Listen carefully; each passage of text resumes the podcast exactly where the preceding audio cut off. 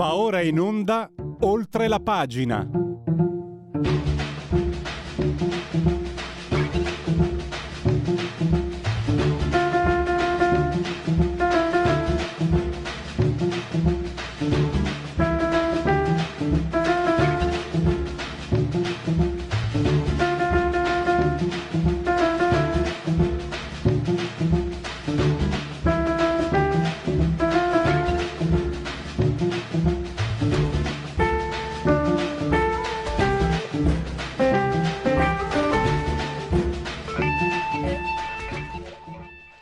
Oltre la pagina. Buongiorno di nuovo da Radio Giulio. Cainarca. Ti rubo due minuti, Sono non com- neanche due Sono minuti. commissariato, facciamo un congresso. No, ve- venti- ve- ve- Facciamo- ve- facciamo un congresso. Ti rubo 20 secondi Pierluigi. Intanto per, eh, perché mi fa piacere che sia ripresa la tua rubrica che serve per approfondire una quantità di argomenti che vengono prima in rassegna stampa tutti i giorni, tutte le mattine con interlocutori, eh, li ho citati prima, gli ospiti di oggi sempre molto mh, appropriati e utili a approfondire le questioni.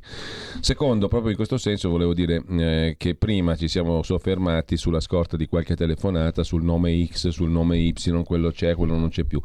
Allora, non accadrà mai più perché questa radio non è nata per il cortile. Chi è nostalgico della radio del cortile mm, è nostalgico di un'epoca che si è strachiusa completamente. Non è poi neanche giusto e corretto perché le persone che sono state citate, ciascuna di loro sa eh, la propria storia e la propria relazione con la radio, per cui mm, eh, non è neanche corretto che io mi metta a dire questo, quell'altro, eccetera. Sono tutte cose che, che noi sappiamo benissimo, che ciascuno dei protagonisti, io per primo, sa. Quello che conta qui è invece parlare appunto di eh, questioni politiche, parlare di questioni economiche, parlare dell'attualità e non del cortile, del cortiletto. Una volta era anche così, questo era anche un insomma, bello della radio per certi versi, perché ti senti comunità, Sì. partecipi, dici le tue fesserie, le tue cose intelligenti. Eh, adesso però non troppo, cioè diciamo che è bello il colloquio, io nella fase colloquiale mi sono lasciato andare ad alcune cose che non servono a nessuno. Non servono a nessuno perché ciò che serve invece è il confronto sulle cose di utilità pubblica, di pubblica utilità, cioè che riguardano tutti, tutti noi. E da questo punto di vista il nostro lavoro deve essere eminentemente giornalistico. Sempre informazione era, era la- quando sono arrivato qua eh, tu mi hai detto l'indicato bisogna fare informazione Sì, sì, ma infatti io sono stato il primo, adesso ma magari nel, nel- calore del colloquio uno si fa trascinare, dice delle cose perché conosci le persone, perché c'è un dialogo che è aperto da tempo, ma non è quello che è produttivo. Quindi da ora in avanti X, Y e Z, ognuno di loro sa la, la storia come è andata ed è finita lì. È inutile che, ne per- che perdiamo tempo. Ne ho già perso troppo. Buon lavoro Pierluigi. grazie allora, quindi fine del commissariamento facciamo il congresso comunque in ogni caso Lo facciamo di sicuro. sicuro uno alla settimana grazie è un gran direttore è un bel direttore Sabato sera a casa mia. tutti È un bel direttore! È un bel direttore! Scusa, ma adesso è, è una- è un fuori onda, non è un fuori onda, ma quanto geniale è stato Paolo Villaggio, quanto geniale è stato. Ma scusi Sira, non mi dire lei, mica che lei è così la parola comunista. No, comunista, diciamo medio progressista del 76. Dai, era un genio.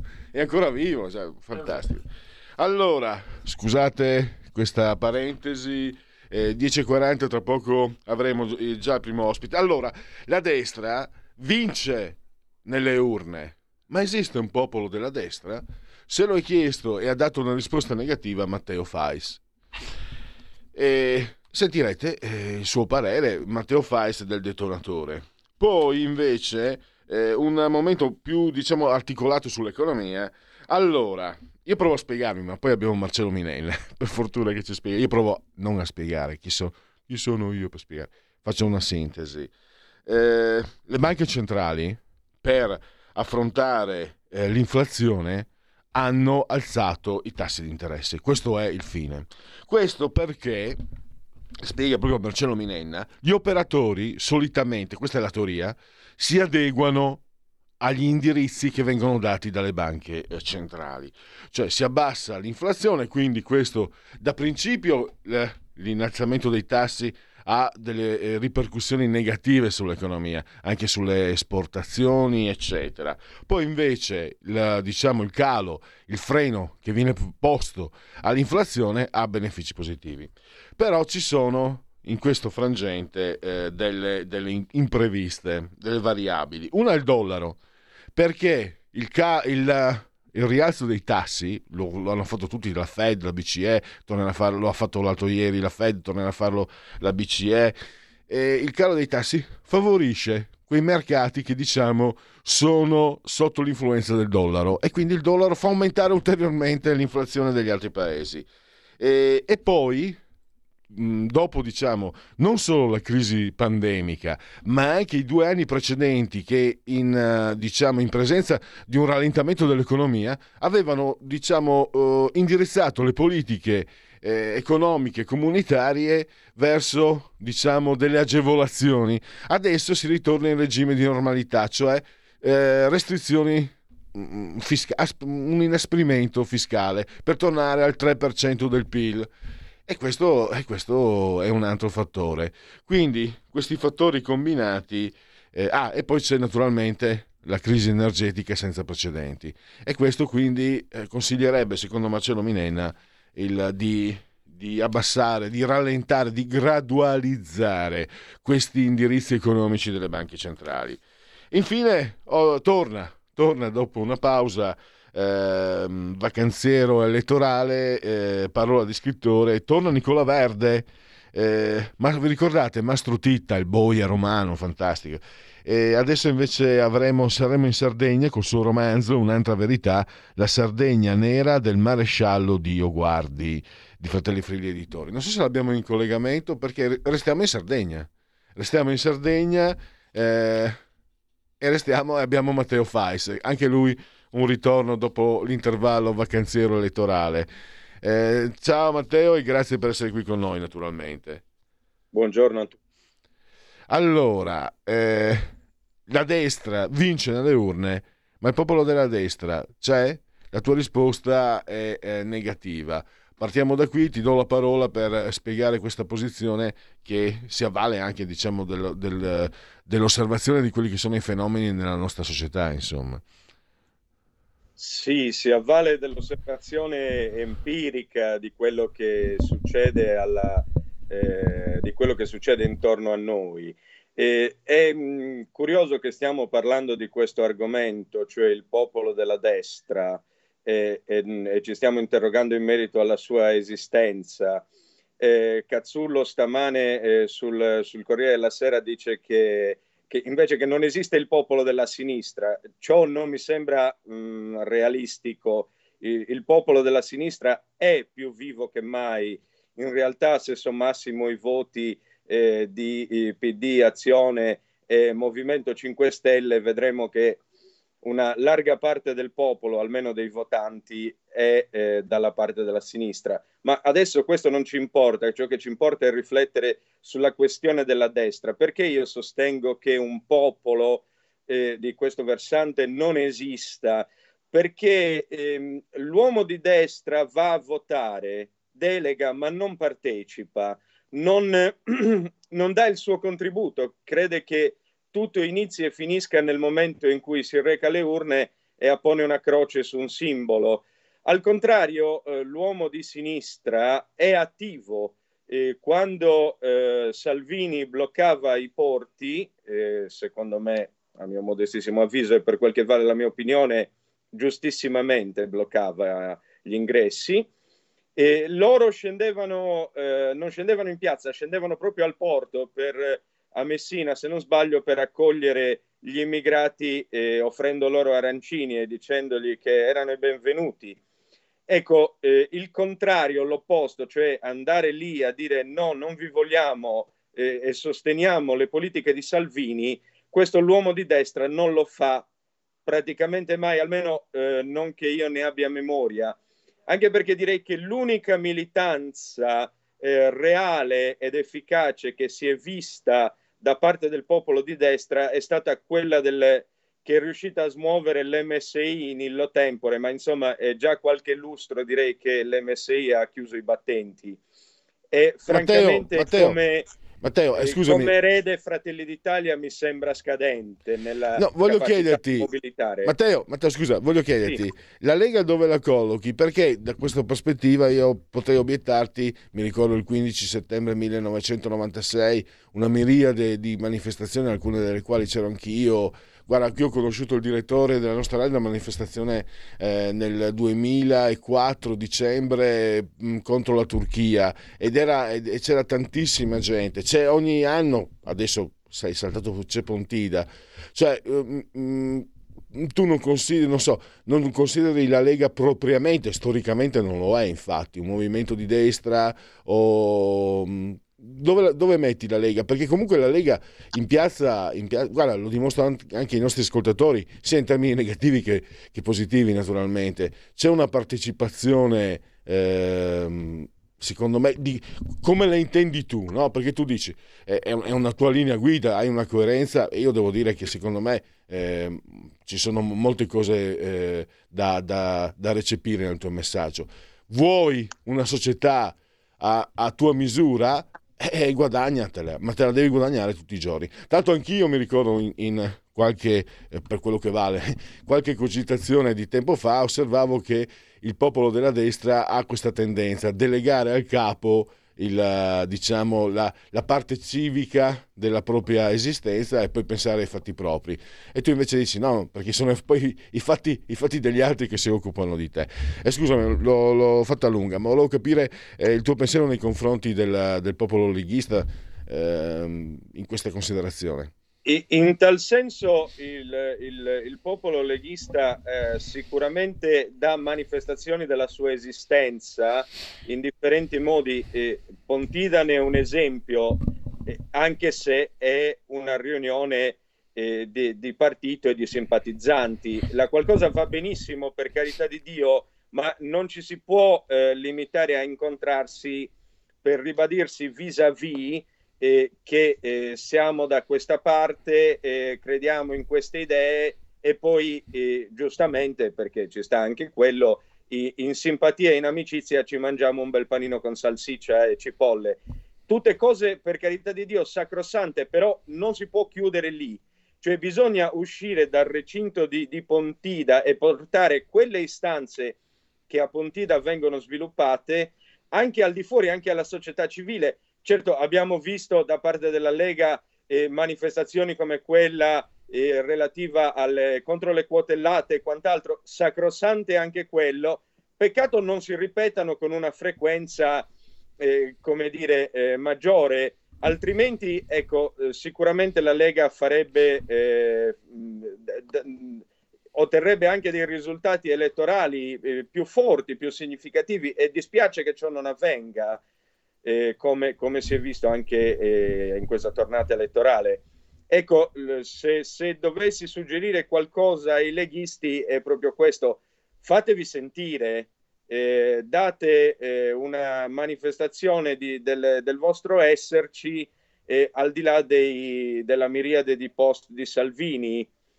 Vorrei vedere proprio quel popolo che, che scende, scende in piazza e dice e, e- mh, e oppone un fermo no con la propria presenza a, a tutto ciò che la sinistra cerca di realizzare o a tutto ciò a cui la sinistra cerca di opporsi quando la destra dice o fa qualcosa.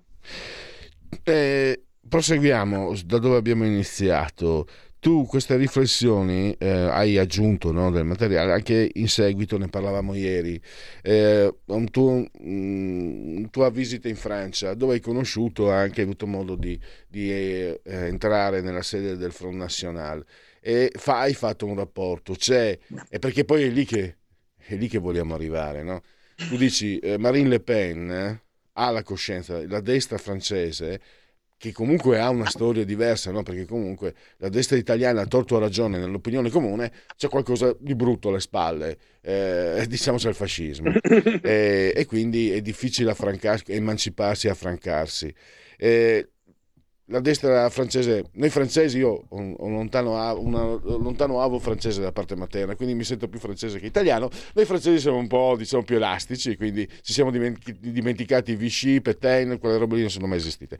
No, arrivo al dunque, c'è la coscienza di eh, di, di, della, dell'importanza di saper entrare nella sala dei bottoni, saper pigiare i bottoni giusti e per questo avere anche, costruire anche una egemonia che non è solo quella delle urne, un'egemonia più duratura, quella chiamiamola per capirsi culturale. E arrivo al dunque. Guarda caso Marine Le Pen, l'ho dichiarato anche pubblicamente, eh, legge Antonio Gramsci la cosa mi ha, eh, te ne dicevo anche ieri, io quando ho letto per la prima volta, ero già leghista quando ho letto, ma leghista sei, sei di quelli anche convinti, eh?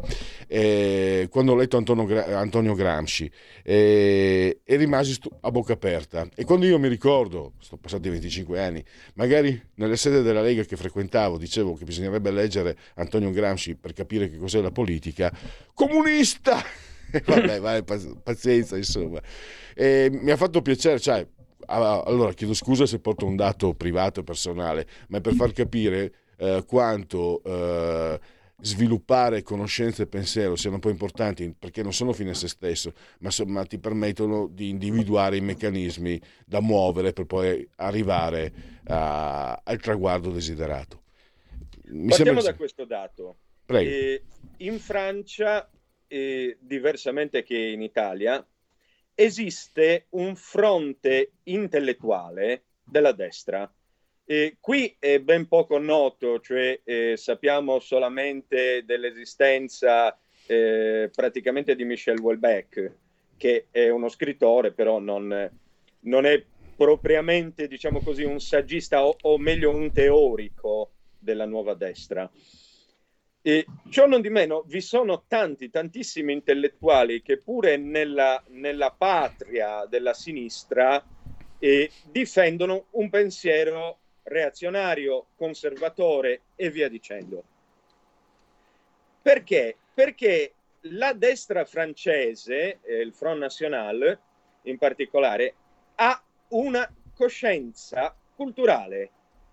Marine Le Pen, eh, come giustamente ricordavi tu, legge Antonio Gramsci, ma non solo lo legge, attenzione, eh, Gramsci è stato letto e studiato in tutto il mondo, lo capisce, capisce che per la destra come per la sinistra esiste un unico e solo modo per, avere, per guadagnare il potere reale, cioè arrivare all'egemonia culturale. E la Le Pen lì in Francia cerca di creare questo fronte, diversamente da, che da noi.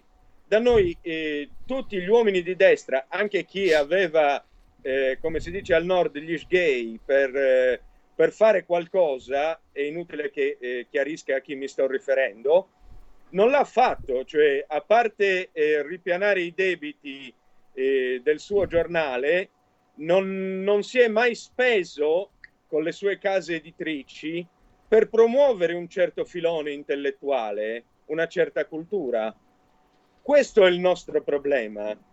Se la destra non si unisce in, in social catena, per dirla con Leopardi, se non crea questo fronte, se non compatta la sua classe intellettuale fatta di tanti cani sciolti, quale umilmente anche mi, mi ascrivo anch'io, eh, forse arrogandomi un diritto che non mi spetta, ma lo faccio. Se non compatta questa classe intellettuale su un fronte comune, noi abbiamo già perso. Possiamo avere i voti, ma non, non abbiamo quello che serve, non abbiamo l'egemonia, non abbiamo la capacità di imporre una cultura, una visione, una Weltanschauung che possa contrapporsi a quella del fronte progressista. Matteo, ti chiedo però, per quale motivo la destra italiana, eh, quando si rifà dei modelli, alla fine Ezra Pound e poi poco distante, quando un pensiero più libero avrebbe dato comunque all'Italia e alla destra, perché non sono certo di sinistra, i nomi che ti faccio, Prezzolini, Flaiano, Inaudi, poi c'è un altro nome fantastico che purtroppo l'età non mi ricordo, cioè c'era un bacino eh, e poi persone che hanno, la, che hanno, la, cultura giusta e qui anche questi microfoni mi hanno, mi, ci spiegavano, spiegavano a me, agli ascoltatori, come anche andando a ritroso si potesse ritrovare veramente pensatori che non sono assolutamente ascrivibili alla, alla sinistra ma al contrario. Perché non si è sviluppato? Perché non so insistere sembra quasi anche storicamente su Pound. Io non ho niente contro Pound, lo conosco poco e non, e non ho un giudizio, sono ignorante. Ma per esempio, cioè, dico, Prezzolini e Flaiano mi sembravano eh, molto più, diciamo, fruibili sul mercato politico. Allora, in realtà eh, già un, eh, un, noto membro dell'intelligenza della sinistra, Giovanni Raboni, fantastico poeta ah, ecco, sì, bravo, e, sì. e, critico eh, critico teatrale per il Corriere della Sera, eh, recensore per l'Unità, eh, autore per il Manifesto.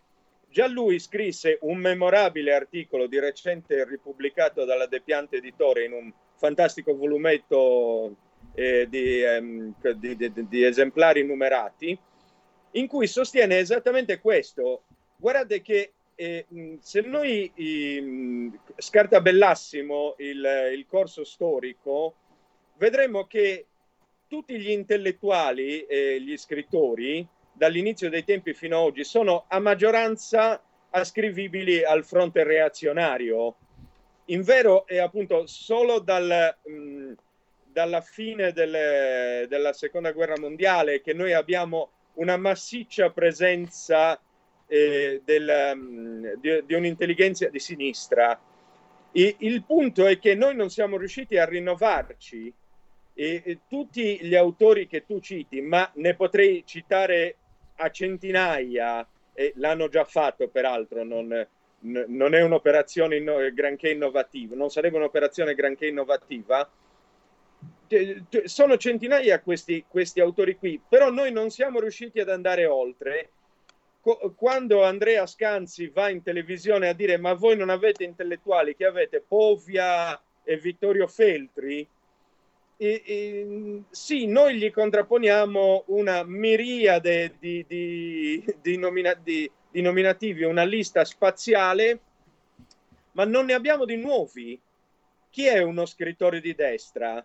Cioè, sì, potrei dirti che ci sono io, vabbè, ma non, sarebbe, sarebbe, troppo, eh, sarebbe autocompiacimento puro e non lo faccio.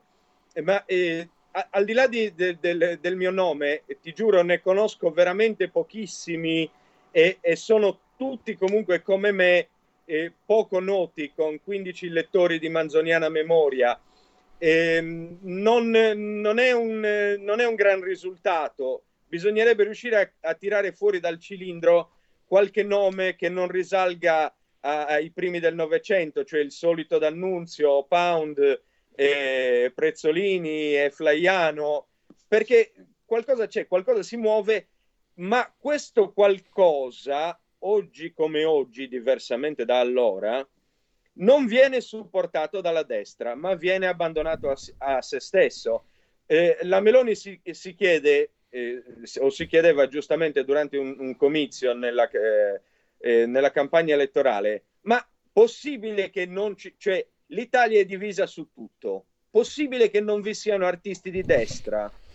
Esist- se esistono, non si manifestano, eh, cara Meloni, non si manifestano perché voi non li supportate eh, io per primo ho scritto in un giornale che era vicino a Fratelli d'Italia.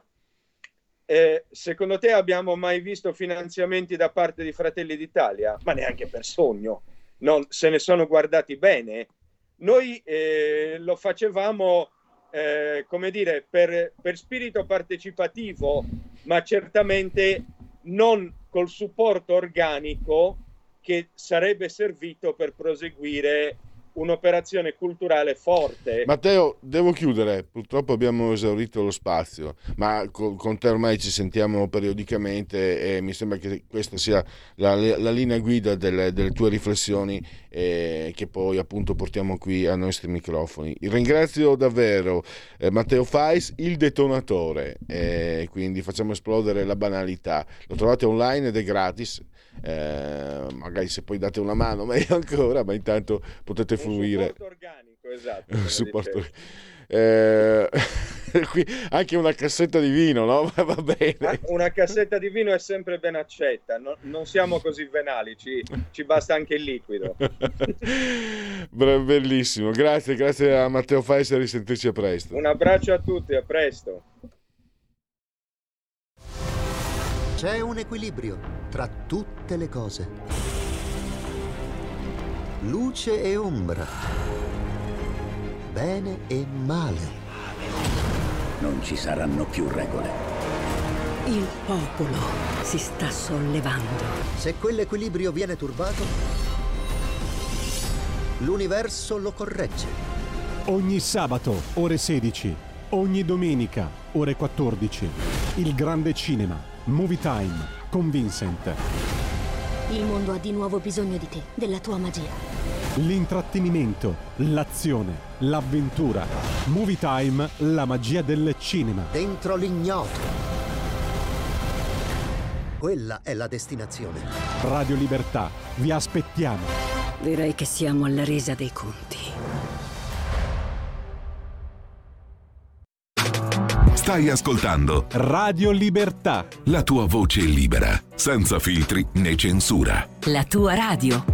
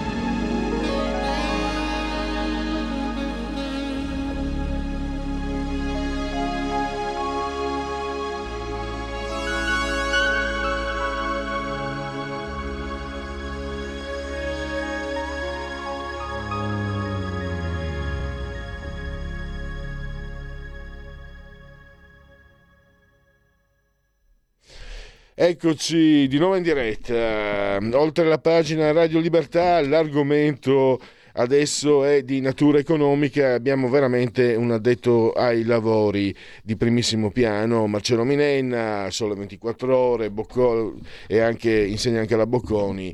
E abbiamo il piacere di averlo in, ed è anche amico di Radio Libertà quindi abbiamo il piacere di averlo qui ai nostri microfoni. Benvenuto professore, grazie per essere qui con noi.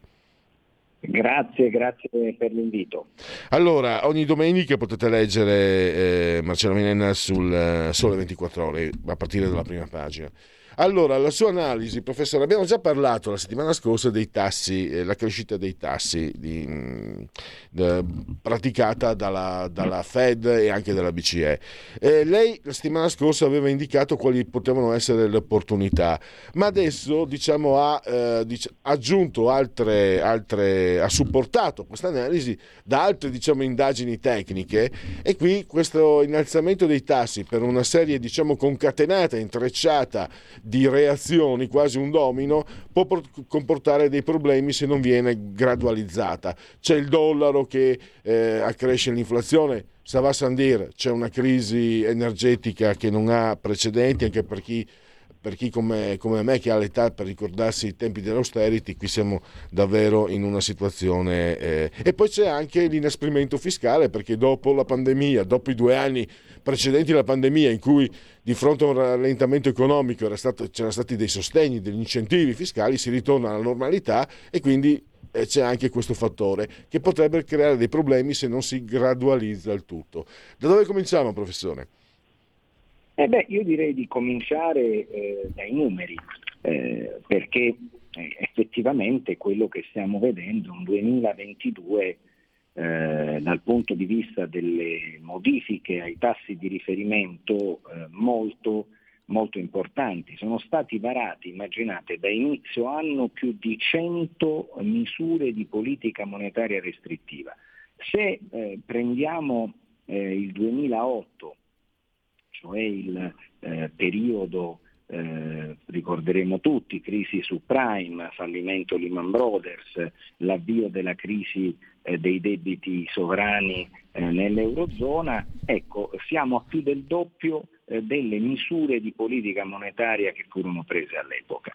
Eh, è chiaro che questo è un elemento che senza precedenti, come senza precedenti sono state le crisi che abbiamo vissuto negli ultimi anni, perché è inutile nasconderci, la pandemia eh, e questa crisi energetica eh, non erano attese da nessuno. D'altronde il gas è uno delle commodities più disponibili in natura, che quindi si potesse prevedere che qualcosa che dovunque si vada a scavare con un po' di profondità, ora sto esagerando il ragionamento, ma per renderlo chiaro, potesse diventare una merce rara e addirittura mandare in ipotesi di razionamento le economie avanzate, era una cosa assolutamente difficile da prevedere. Comunque le banche centrali stanno effettivamente operando in secondo, stanno generando un effetto domino. La Riksbank svedese ha alzato di 100 punti, la Federal Reserve di 75, la Banca Centrale Europea di altri paesi OXE oramai sono in sequenza. Diciamo che l'unica eccezione è la Bank of Japan. Bank of Japan che ricordiamo, quindi il Giappone, ha realizzato anni fa eh, una nuova modalità di sviluppo della politica monetaria, cioè di non intervenire su un solo tasso di interesse, ma di intervenire sul controllo dell'intera struttura a termine dei tassi di interesse, quindi un mese, tre mesi, sei mesi, un anno, cinque anni, dieci anni, trent'anni, cinquant'anni. E forse questa modalità della Bank of Japan eh, ha mostrato una, eh, ha consentito al Giappone, unitamente ad una serie di altri fattori, eh, a poter non doversi mettere in scia eh, con questa eh, operatività eh, globale di rialzo dei tassi. Ora è chiaro che in tutto questo eh, non c'è eh, da nascondersi, è evidente che l'autunno rischia di essere particolarmente surriscaldato ed è chiaro che queste manovre di restrizione monetaria che possono anticipare anche eh, la recessione servono per raffreddare le aspettative di inflazione. E un po' di preoccupazione negli Stati Uniti c'è, tenuto conto che a breve avremo le verifiche di eh, medio termine a livello politico. Ora, eh, come, cosa si può fare e cosa si dovrebbe fare? È chiaro che prima o poi qualcuno dovrà avviare un raffreddamento della politica restrittiva. Il Brasile, che già ben prima di noi aveva avviato una politica monetaria restrittiva, per esempio ha già avviato un parziale eh, rallentamento. Eh, e questo anche eh, sono delle questioni che eh, insomma, unitamente a come evolverà la politica fiscale e soprattutto gli elementi energetici e le, gli effetti della crisi energetica certamente eh, saranno molto rilevanti per le decisioni che vedremo. Il price cap se arriva e verrà ben ingegnerizzato di sicuro darà una grande mano perché sarà un ulteriore segnale della capacità dell'Eurozona di condividere i rischi, in questo caso addirittura di condividere la politica energetica. Immaginate, se dieci anni fa qualcuno avesse dovuto scommettere un euro presso qualche bookmaker sul fatto che nel 2022-2023 si potesse creare una convergenza di politica energetica, credo che avrebbe chiesto un ritorno di quell'euro scommesso probabilmente pari a 200 volte la posta, no? in quanto evento assolutamente poco probabile. Invece oggi se ne parla in maniera abbastanza concreta. È chiaro che in tutto questo rialzo dei tassi la Federal Reserve eh, gioca un ruolo chiave, la Banca Centrale Americana, ma perché? Perché l'economia chiaro, è ancora molto dollarizzata, i tentativi di de-dollarizzazione svolti da alcuni paesi, Russia in primis con il rafforzamento delle riserve auree, non ha portato a eh, una grande eh, cap- effettiva capacità. Anche la Cina eh, col progetto di Yuan digitale ha svolto un ruolo importante in questa prospettiva. Ora è chiaro che se l'economia è dollarizzata, l'energia viene regolata, i contratti energetici in dollari, purtroppo se la Federal Reserve alza il tasso di interesse sul dollaro, questo cosa vuol dire? Che il dollaro eh, ha una maggiore remunerazione di altre valute, quindi diventa una valuta interessante da comprare, eh, c'è quindi un eccesso di domanda eh, di dollari e conseguentemente è chiaro che le altre valute sono eh, in difficoltà. Se a questo si aggiunge l'inflazione, eh, che si riflette sul fatto che un dollaro che vale di più diventa evidentemente, eh, essendo la valuta di conto per regolare i contratti energetici, se i contratti energetici tendono ad aumentare il prezzo perché sono merce rara, tutto questo genera spirale inflattiva. E quindi le banche centrali come la nostra in Europa, ob torto collo, anche se sanno bene che questa inflazione è governata da un caro energia difficilmente governabile da una manovra di politica monetaria restrittiva, non possono che seguire, o meglio bisognerebbe dire, inseguire la Federal Reserve. Ecco, mi chiedo dunque, eh, la scelta di innalzare i tassi, l'ha spiegato bene lei, eh, è diciamo per contrapposizione all'inflazione. Poi eh, abbiamo visto però che quello che si sta creando non sortisce in tempi utili gli effetti eh, diciamo virtuosi che le banche centrali auspicano, no? cioè lei scrive che gli operatori si adeguano in qualche modo e quindi eh, diciamo alla fine si va verso la crescita economica. Ma a questo punto, professor Minella, cosa, cosa resta da fare? Lei eh, suggerisce di gradualizzare questi interventi, eh, ma è possibile farlo per chi governa la BCE eh, e anche le altre banche centrali o se è possibile farlo e se c'è anche dell'altro che si possa fare di fronte a una situazione che potrebbe, adesso non voglio fare allarmismi, ma eh, le, le, bollette le paghiamo tutti e potrebbe veramente precipitare questa situazione. Penso, penso anche a, a non alla grande impresa, alla piccola e media impresa, anche al forno, alla pizzeria, che si vedono certe bollette, come fanno a tenere aperte? E se chiudono, come, cioè, si, si, perdono un posto di lavoro e quindi si va nel precipizio, insomma.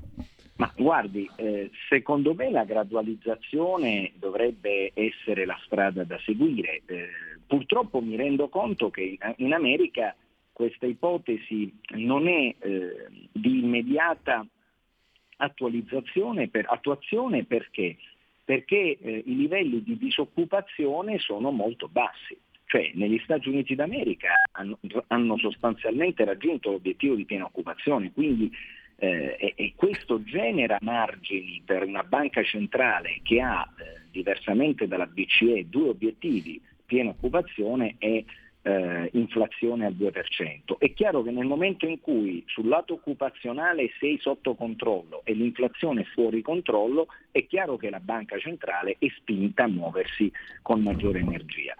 Eh, su questo aspetto io credo però che qualche influenza, ancorché eh, sappiamo che devono essere autorità monetarie indipendenti, eccetera, non è escluso che potrà averla la politica in base a quello che succederà con le elezioni di medio termine a breve. Per quanto riguarda l'Europa e l'Eurozona in particolare, il price cap è certamente eh, finanziato da prestiti eh, dell'Eurozona e quindi da Eurobond, come è avvenuto per la disoccupazione, è l'elemento che eh, se avrà una bella ingegneria eh, finanziaria eh, darà molto ossigeno alle nostre economie, altrimenti c'è il rischio che eh, lo spettro della stagflazione, che oramai tanto spettro non è, eh, in quanto lo si vede sempre più materializzarsi, possa diventare una criticità. E in, ehm, diciamo nell'eventualità le cose precipitino, sarà possibile, sarebbe possibile un intervento come quello che abbiamo visto eh, in occasione del, del, virus, del Covid, eh, degli aiuti speciali, eh, secondo lei sare- sarebbe possibile o dopo più di due anni di, diciamo, di, di emergenza non ce n'è? Ma no, gli spazi di manovra per la, l'Eurozona sono, e l'Unione Europea sono amplissimi. Guardi, la nostra area valutaria è una tra le meno eh, indebitate del pianeta anche a voler considerare i debiti dei singoli stati, stati membri. Quindi a mio avviso i margini di manovra ci sono e come è stato dimostrato dai prestiti SURE, cioè i prestiti sull'unemployment, sulla disoccupazione, e, e speriamo presto di avere dei prestiti SIR dove la E è quella di Energy. Cosa, come possiamo leggere questa realtà? Non dico che mi sembra di tornare ai tempi dei subprime, però eh, è dall'anno scorso che il prezzo del, dell'energia è schizzato alle stelle, cioè eh, molti mesi prima che iniziasse il, il, conflitto ucraino. Quindi tutti, diciamo, si è generalizzato a colpa di, di, Putin, colpa del conflitto, eccetera. In realtà mi ricordo benissimo che le cose si stavano aggravando. Mi ricordo anche addetti ai lavori, eh, per esempio un titolare di un'azienda che vendeva energia, che denunciava queste difficoltà, l'innalzamento materie, del costo delle materie prime e altro ancora. Eh, c'è questo distacco incredibile tra quello che è la parte diciamo finanziaria e quella che è l'economia reale. Beh, non c'è ombra di dubbio che eh, purtroppo eh, ci sono eh, sull'energia così come sulla finanza avvengano chiamiamoli dei confronti eh, che eh, fanno prevalere spesso e volentieri interessi eh, di grandi multinazionali e di grandi soggetti speculatori, ma questo eh, non ci stupisce, direi che dal 2007, 2006, 2007 in avanti ne abbiamo viste oramai talmente tante Qui la verità, sa cos'è? È che purtroppo nel momento in cui ci sono grandi giganti, si parla sempre dei giganti del web, bisognerebbe anche iniziare a parlare dei giganti della finanza e dei giganti dello shadow banking system, del cosiddetto eh, eh, sistema bancario ombra, i fondi speculativi, gli hedge fund. E ora inizia anche ad emergere il problema delle valute digitali e dell'enorme mercato delle valute digitali. Insomma, eh, si tratta di questioni finanziarie molto interconnesse eh, che generano una grande interdipendenza dell'economia, che stanno mettendo in discussione i concetti della globalizzazione e spingendo tutti a riflettere sulla reinternalizzazione delle catene del valore e soprattutto delle catene di trasformazione.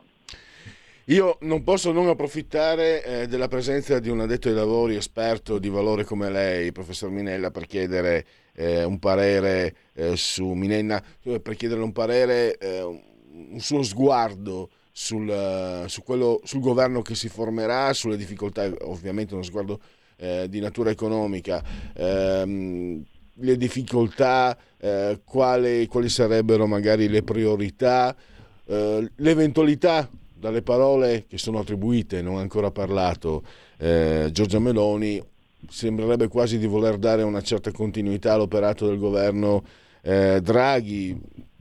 Una, un suo editoriale, professore.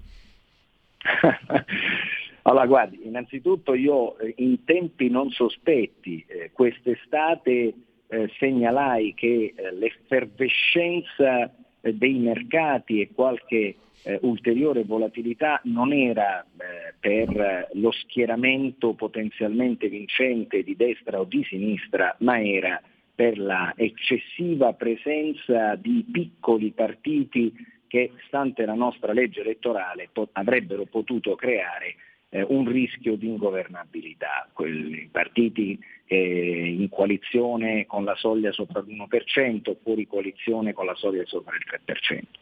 Eh, e ovviamente questo fece, non lo nascondo, un po' eh, discutere perché invece la narrativa generale che si voleva eh, creare è che i mercati finanziari avessero da- già dato un giudizio a priori negativo su uno schieramento o su di un altro. I, i mercati eh, contano sulla governabilità eh, e poi i mercati finanziari, parliamoci chiaro, sono convinti e sanno che comunque ci sono tanti e tali vincoli esogeni di finanza e di interdipendenza di economia reale che qualsiasi eh, governo dovesse arrivare dovrà fare i conti con queste emergenze e con queste eh, regole spesso sovranazionali. È chiaro quindi che noi tutti eh, siamo lieti che ci sia una eh, situazione chiara a livello parlamentare perché questo tutte, consente di dare tutte le premesse eh, per poter identificare eh, una compagine di governo in grado di poter dare stabilità all'operato. Poi eh, sul resto eh, aspettiamo con diligenza le valutazioni delle, degli organi preposti, primo tra tutti il Quirinale. E, eh, ci mettiamo sull'attenti allora davanti al Quirinale. Professore, eh, abbiamo esaurito lo spazio, io la ringrazio davvero, ricordo ancora, potete leggere eh, gli editoriali del professore, le analisi eh, tutte le domeniche in prima pagina sul Sole 24 Ore. La ringrazio e a risentirci a presto naturalmente. A presto, arrivederci, arrivederci grazie. grazie.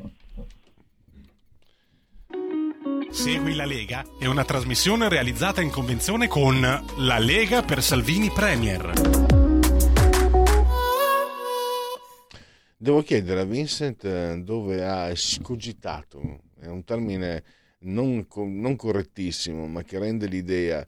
Questa sigla, la sigla del 2 per 1000, del, sì, del Segui la Lega, è, è davvero allora, la sigla, quella del, d'oltre la pagina è molto bella, ma lì eh, non è neanche difficile se hai la sensibilità del bello che io mi attribuisco.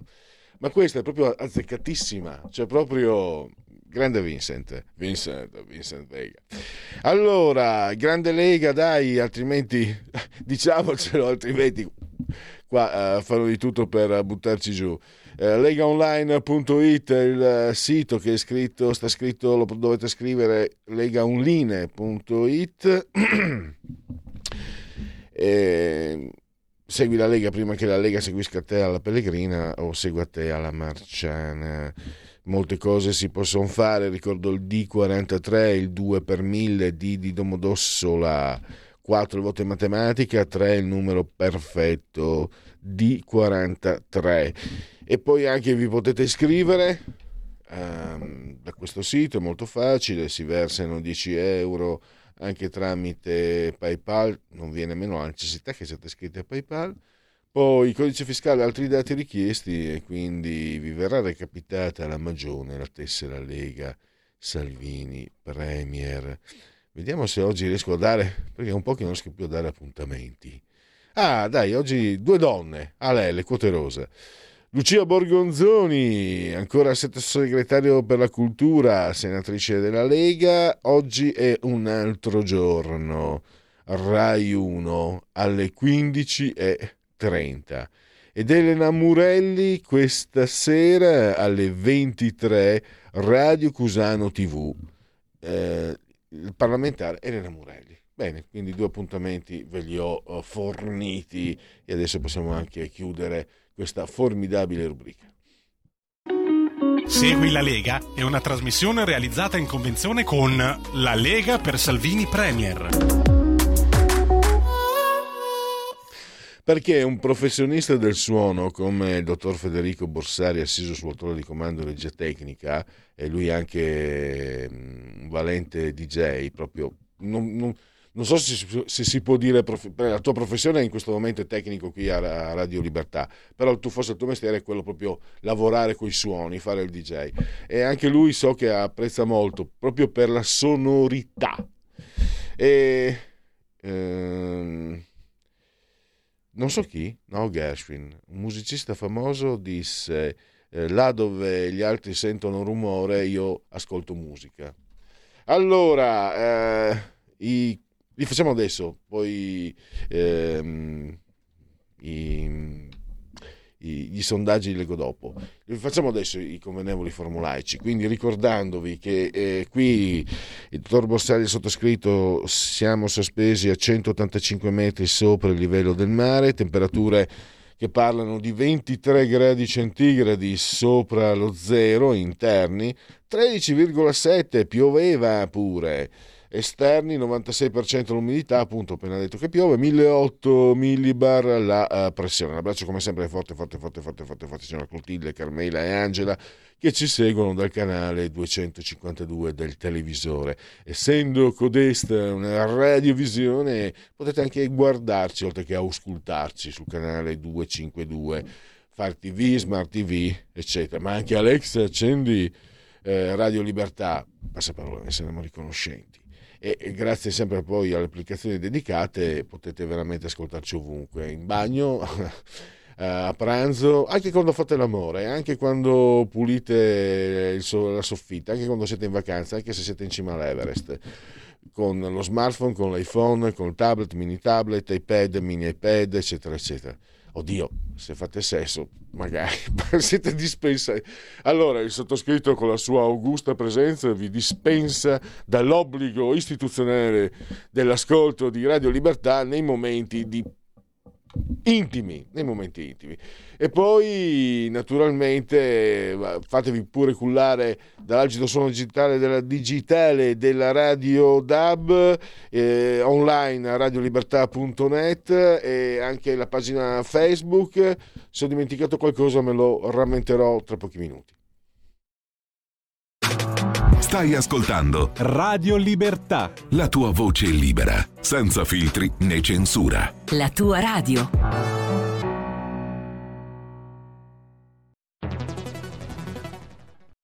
C'è chi te la racconta sbagliata e chi te la racconta male. C'è chi te la racconta tagliata e chi te la racconta al contrario e chi non te la racconta affatto. QDS te la racconta giusta Ogni giorno la tua terra, il suo presente, le sue attese, la sua volontà di rinascita.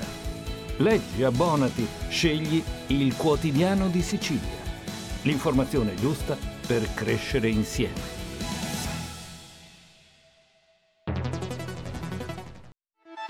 Stai ascoltando Radio Libertà, la tua voce libera, senza filtri né censure, la tua radio.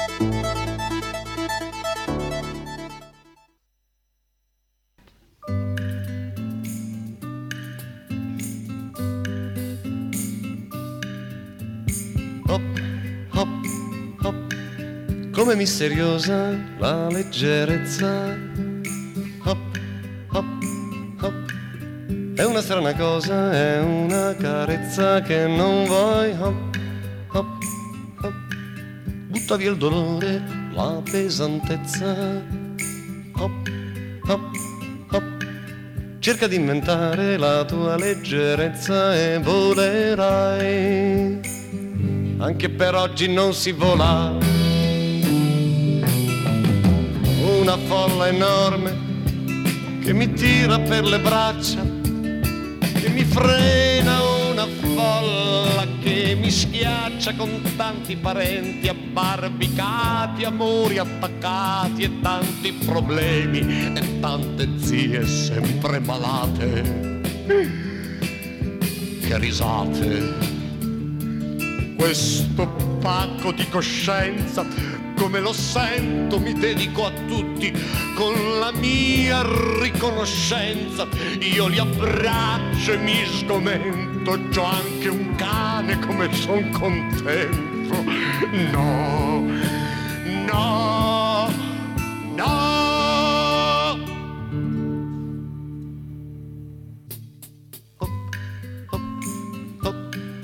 Come misteriosa la leggerezza Una strana cosa, è una carezza che non vuoi mai. Prova a sollevarti dal suolo, almeno di due dita.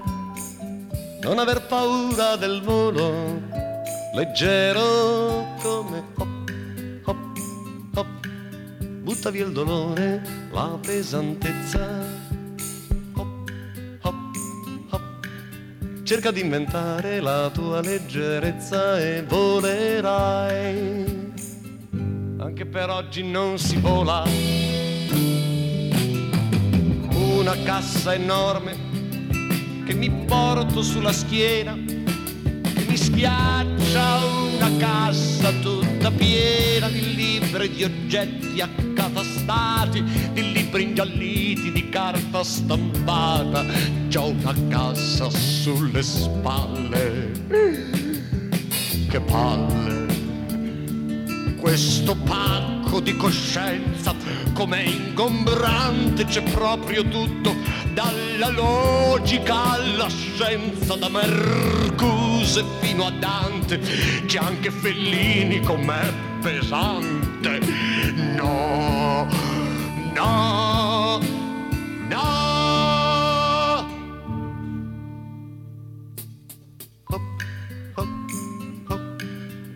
Come misteriosa la leggerezza. Hop, hop, hop. È una strana cosa, è una carezza che non vuoi. Hop, hop, hop. Butta via il dolore, la pesantezza. Hop, hop, hop. Cerca di inventare la tua leggerezza e volerai. Hop,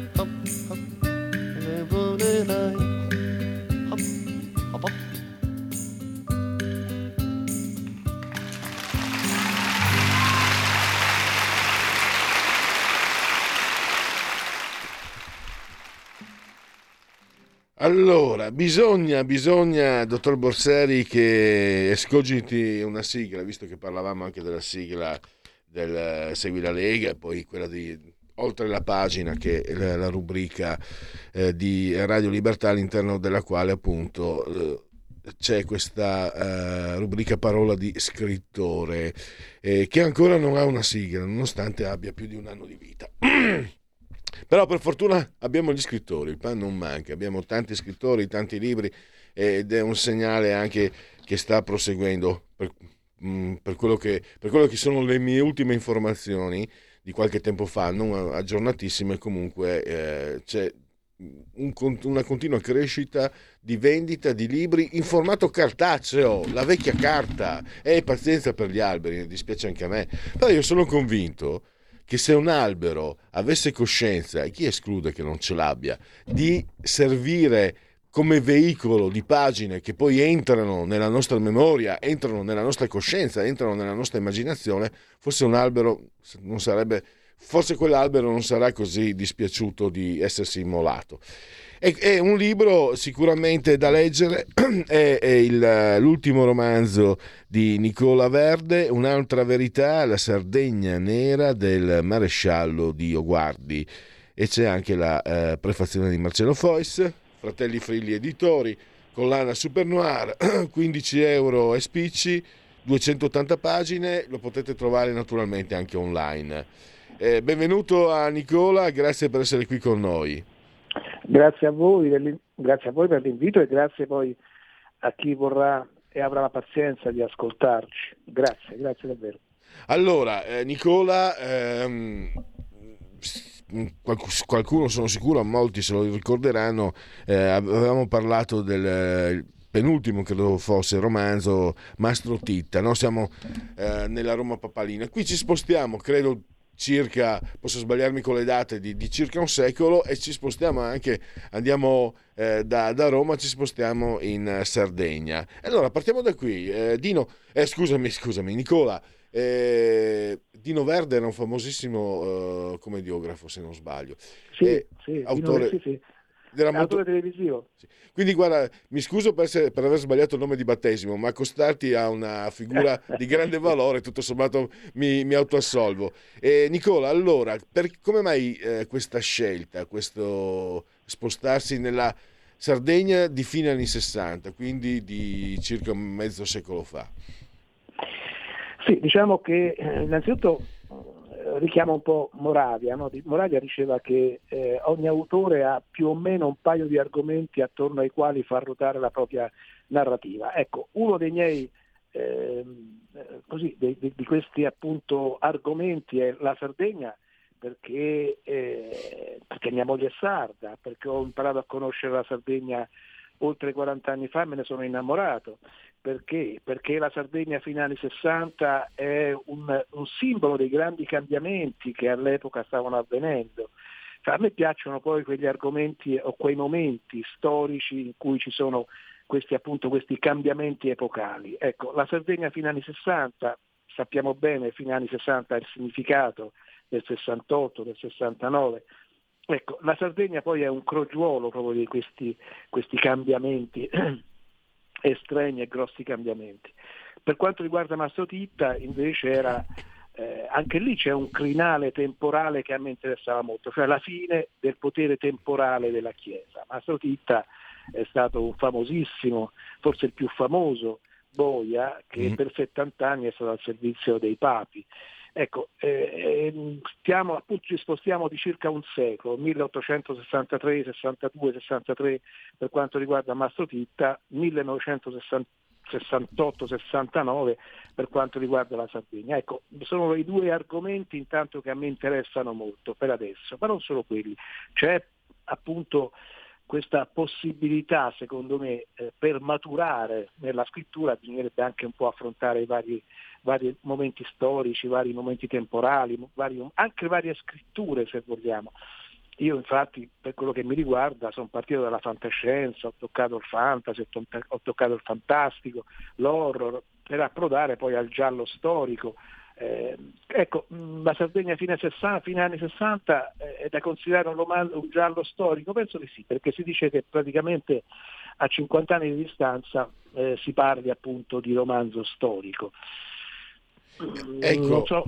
ehm, quindi eh, romanzo storico, cosa possiamo aggiungere? Più Evira sul giallo, sul noir, sul...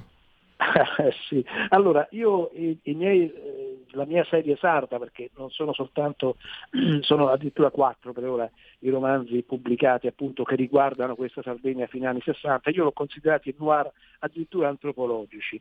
Perché antropologici? Perché chiaramente studiano una situazione sociale, un, un, un, un periodo appunto in cui avvengono certi fatti nella società e che coinvolgeranno chiaramente alcuni personaggi.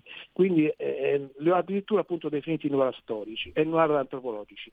Per Mastro Titta eh, è il classico giallo storico che si muove in quell'ambiente, in quel periodo, in questa Roma magnifica, bellissima, secondo me eh, della fine anni, quando appunto era su, su, sul finale il potere temporale della Chiesa, quindi la, la, Roma che si stava trasformando, che stava cambiando. E a proposito dei cambiamenti di Roma, ecco il prossimo romanzo, quello che uscirà a dicembre, con eh, nella collana Giallo Mondadori, ecco anche lì c'è un momento storico per me molto importante, cioè eh, inizio, primi anni 50 quando questa Roma, in questo caso, sta uscendo appunto dalla macerie della guerra e quindi c'è questa ricostruzione non soltanto fisica e materiale, ma anche addirittura in un certo senso morale, un, un, tentativo di ricostruzione morale, se vogliamo. Ecco. E, mh, mm, entrando più, diciamo, mh, dico sempre, mh, non voglio assolutamente spoilerare, però diamo delle, delle, indicaz- delle indicazioni. Eh, ci sono naturalmente dei delitti, eh, sono, si parla anche di questo codice barbaricino. Eh, sì, il codice barbaricino. Che... Cioè, il codice barbaricino scusami se magari prego, sono prego. Promesso, ma, ma mh, è, da spiegare cos'è questo codice barbaricino. Il codice barbaricino era questa, questo, questa, queste, queste, regole all'epoca non scritte, ma addirittura millenarie, in cui dove il, proprio la società pastorale sarda veniva in qualche maniera regolamentata.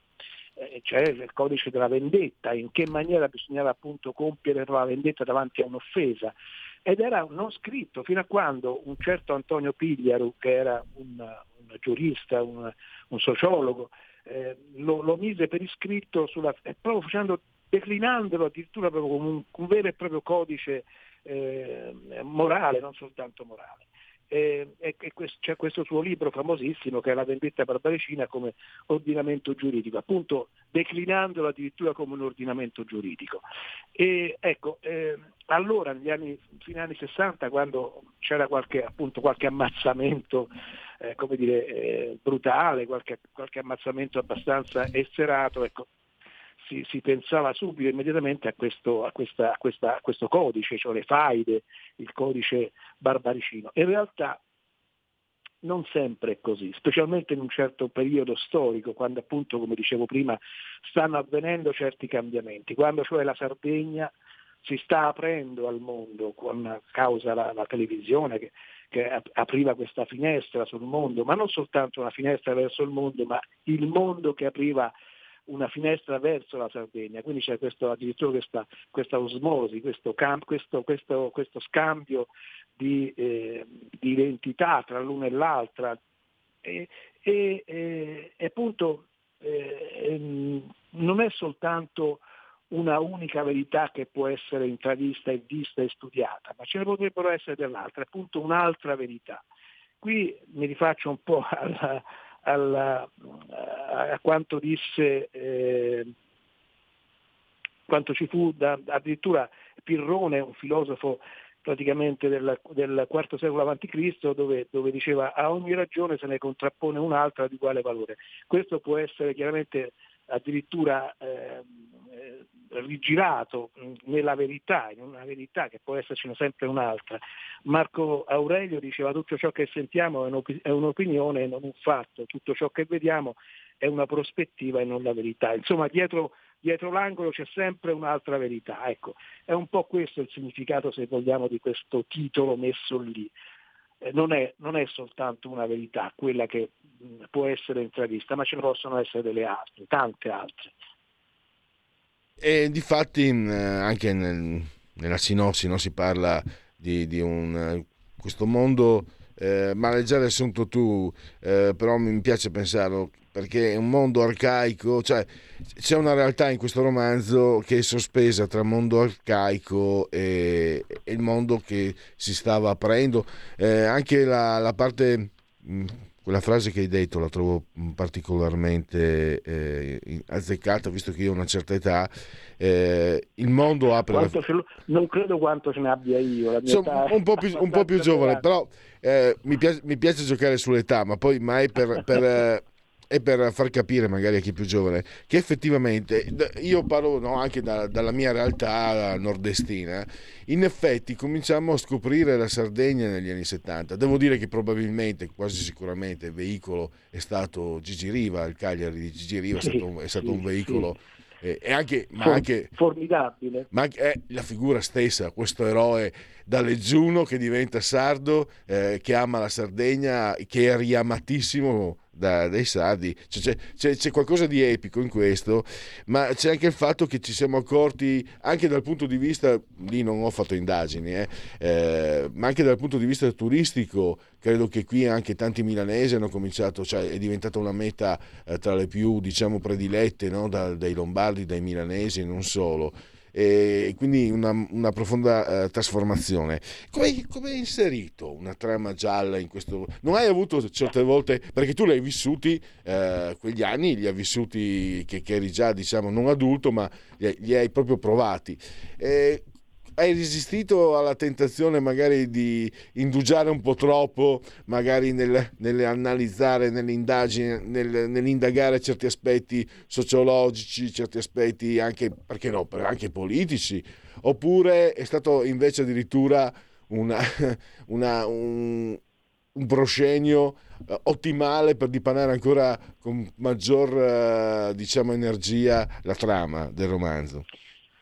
Ma diciamo che eh, la politica, insomma, la politica o, o in qualche maniera poi entra, c'entra sempre no? nella, nel, nel, nel, nella scrittura, anche se uno non vuole, anche se magari si cerca un attimo di evitarlo, perché eh, eh, eh bisognerebbe rappresentare la, la, la, realtà così com'era o così come eh, si vorrebbe che fosse, insomma, in qualche maniera. Io ho cercato un po' di, eh, di eh, anche con un'operazione quasi nostalgica no? di costruire questa Sardegna ormai non, che non esiste più, in questo momento non esiste più. La Sardegna appunto che facevi riferimento tu poco fa era proprio quella adesso del, del, del, di chi va lì eh, per per il bel mare, per, in realtà allora non era così, la Sardegna era veramente era ai confini del, del, del, dell'impero in qualche maniera, era completamente dimenticata, era quindi la politica in questo senso come, come, come dimenticanza di una, di una parte della, della, de, di questa Italia, no? era stata completamente dimenticata, quindi,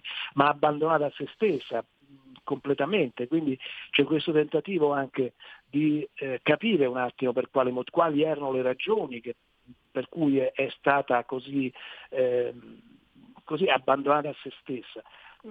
Certamente insomma, poi alla fine quello che prevale è la, è la trama gialla, no? cercare un attimo di capire eh, per quale motivo succedevano certi fatti e quindi ecco, rientra qui in ballo il discorso del codice barbaricino, di una società millenaria che eh, si è cercato all'epoca di sradicare addirittura con, con uh, l'imposizione di, di, di, anche arbitrario se vogliamo, no? delle di industrie che non c'entravano nulla con quel territorio, la petrolchimica, quindi ecco qui che entra la politica, cioè in qualche maniera, cioè imporre certe, certe realtà che erano al di fuori della società, che non appartenevano a quel tipo di società, quindi hanno sradicato, eh, un, hanno cercato riuscendoci purtroppo anche, una, una, società millenaria costituita e costruita su un certo ambiente, su, un certa, su, una, certa, eh, su una, una, certa, organizzazione eh, di società e, e, hanno imposto una volontà esterna in qualche maniera. Ecco.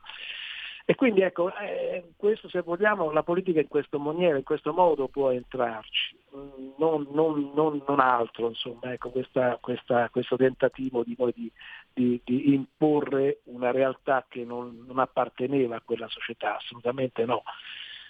Non lo so se ci sono riuscito. Poi ecco, nella trama chiaramente quello che prevale è, il, è l'operazione gialla, cioè noir se vogliamo, gialla eh, perché appunto c'è, c'è, questa, c'è, questa, morte efferata, c'è questa indagine che da parte del maresciallo si compie, eh, indirizzata in una certa direzione inizialmente per finire appunto in un'altra direzione, che è quella più realistica poi, quella che insomma, ci tocca un po' più da vicino.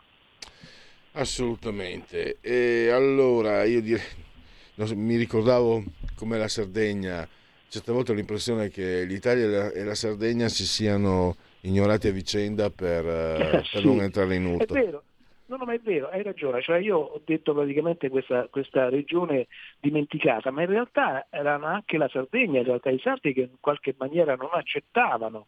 E quindi c'è questo rifiuto, no? Eh, c'era eh, famosa, chiamiamolo assioma, che eh, definire, può definire abbastanza il, il, concetto. Questo Lilliu, che era un, archeologo sardo, la costante resistenziale sarda, cioè questa eh, volontà sarda di opporsi a qualsiasi eh, a qualsiasi novità che veniva da fuori. Ecco, l'apertura c'è stata, e torniamo al discorso che facciamo all'inizio, l'apertura c'è stata appunto negli anni, fine anni 60 quando la televisione ha permesso questa apertura verso il mondo e quindi l'arrivo anche del turismo, quindi c'è stato questo, questo scambio proprio di, di, di, di, di, informazioni da un certo punto di vista che hanno cambiato la società eh, sarda. Però ecco, all'epoca si parlava di questa costante resistenziale sarda, però in quegli anni, proprio negli anni, fine anni 60, cominciavano le prime, le, le prime incrinature in questa diga che si era assolutamente eh, messa tra la Sardegna e il continente no? e, e, tutto ciò che veniva dal continente. Guarda, io ricordo, eh, sono tempi lontani liceali, nell'antologia eh, che avevamo in classe, credo in seconda liceo, c'era riportata una canzone sarda di protesta dopo, immediatamente dopo l'unità d'Italia. Il titolo è tutto un programma, Governo italiano vero buttano e poi pensa, eh, adesso io, io, non mi permetto di, perché adesso l'ho rintracciata, perché ormai con, eh, grazie a internet si può fare tutto, è fantastico da questo punto di vista, e ho rintracciato quella che poi è stata una profezia, perché in pratica è un'accusa verso la burocrazia. No? Eh, esatto. governo italiano ti ringrazio che per farmi una cacata non, mi, non ho bisogno di carta bollata eh, governo, go, governo, governo, italiano. Eh, governo italiano, eh, ti ringrazio che per non pisciare non mi fai pagare il dazio. Cioè, è, è quello che sembra, sembra scritta domani. E quindi, sì. e quindi avevano, i sardi di allora avevano già visto, avevano già messo. Beh, d'altronde, insomma, è una terra che ha dato delle personalità incredibili. Di, di, di, prima avevamo parlato con, con un ospite sardo, eh, abbiamo parlato di, di, Gramsci e poi Berlinguer, Cossiga, insomma, eh, poi in campi diversi, grazie a lei, da chi ne ha, poi ne dimentico talmente tanti, quindi un'isola veramente speciale e, e, che tu hai celebrato nel, nel, tuo romanzo. Voglio ricordarlo ancora, un'altra verità, La Sardegna Nera del Maresciallo Dio Guardi, prefazione di Marcello Fois, Fratelli Frilli Editori, collana Super Noir, 15 euro e spicci, lo trovate anche online, 280 pagine, l'autore Nicola Verde abbiamo avuto il piacere di averlo qui ai nostri microfoni e eh, ti risentiremo sicuramente eh, a, genna- a, dicembre dintorni perché ci hai già anticipato l'uscita di un nuovo romanzo. Ah, sì, certo, spero di sì, grazie, grazie. Grazie davvero a te per avermi così accolto benevolmente e grazie ai, a, a chi avrà avuto la pazienza di stare lì ad ascoltare questa nostra chiacchierata. Grazie a tutti davvero. Grazie, eh, allora abbiamo veramente pochissimi minuti eh, come un'apparizione volteggia negli studi di Radio Libertà Marica. Mamma mia. Eh, qui si sconvolge eh, davvero, eh, si sposta l'asse terrestre, l'angolazione dell'asse terrestre quando entra in questa radio. E dovreste vedere le reazioni vieni qua a salutare. Cioè, vieni qua a salutare, lo, lo dico a, a, tua sorella, a mia ciao, sorella. Ciao Pelle, scusa, ciao a tutti. Scusa Beh, se ho usato un tono così. Gra-. Grazie, è troppa grazia, come si dice. Beh, troppa grazia quando lo dice Malika, direi che, eh, come dire, è lupus in fabula, perché Ecco, guarda esatto. qua, la bella e la bestia. La bella e la bestia, è no. perfetto. Bello questo cappellino, tra l'altro. Sì. Be- un bell'outfit. Sì. diciamo che sono una sagoma. Allora, eh, Malika, avete capito, quindi eh, stai karma tra pochissimi minuti. Io adesso vado a concludere, poi guardate cosa vi aspetta. Quindi vi arrivo, arrivo tra pochissimo, state carmi che arrivo. Eh? Grazie davvero.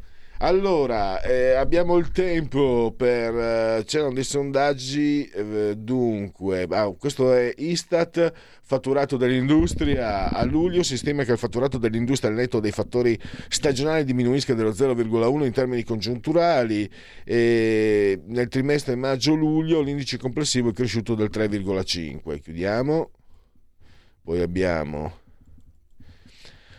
eh, fiducia dei consumatori e delle imprese. A settembre 2022 si stima un calo deciso sia dell'indice del clima di fiducia dei consumatori da 98,3 a 94,8 sia dell'indice composito del clima di fiducia delle imprese da 109,2 a 105,2 e poi eh, ancora non finisce più.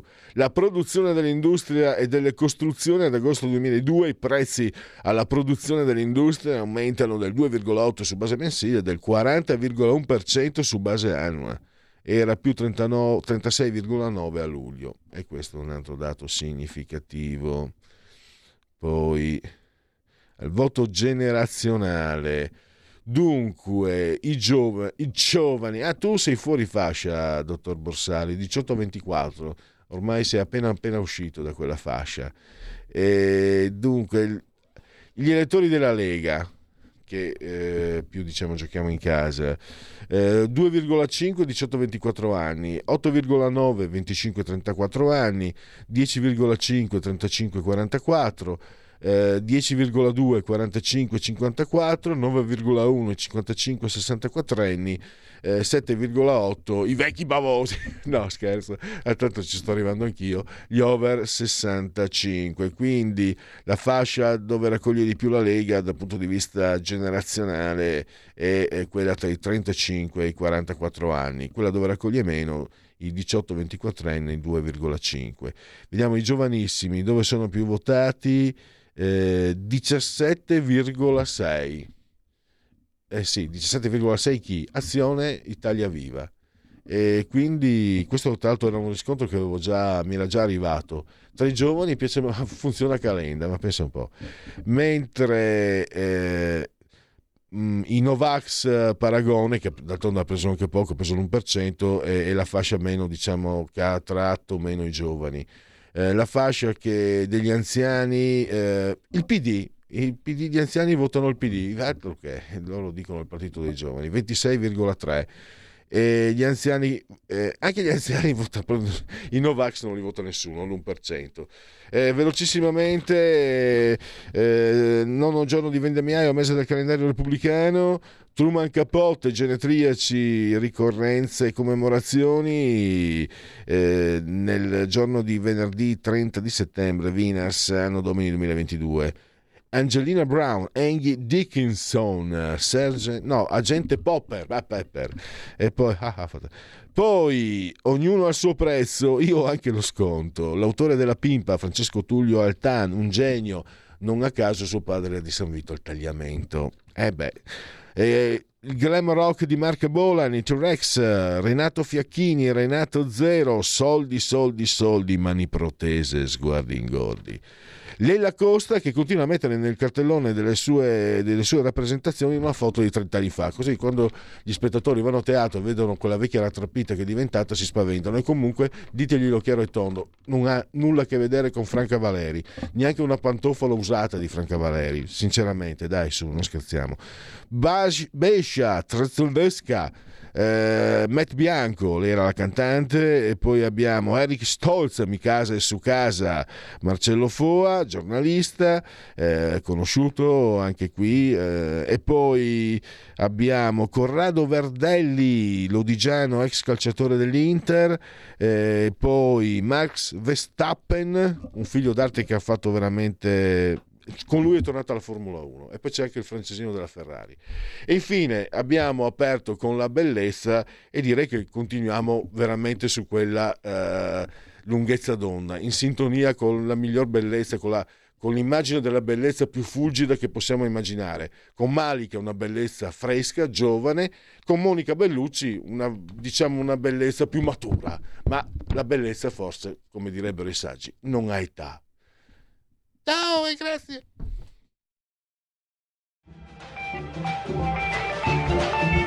Avete ascoltato oltre la pagina.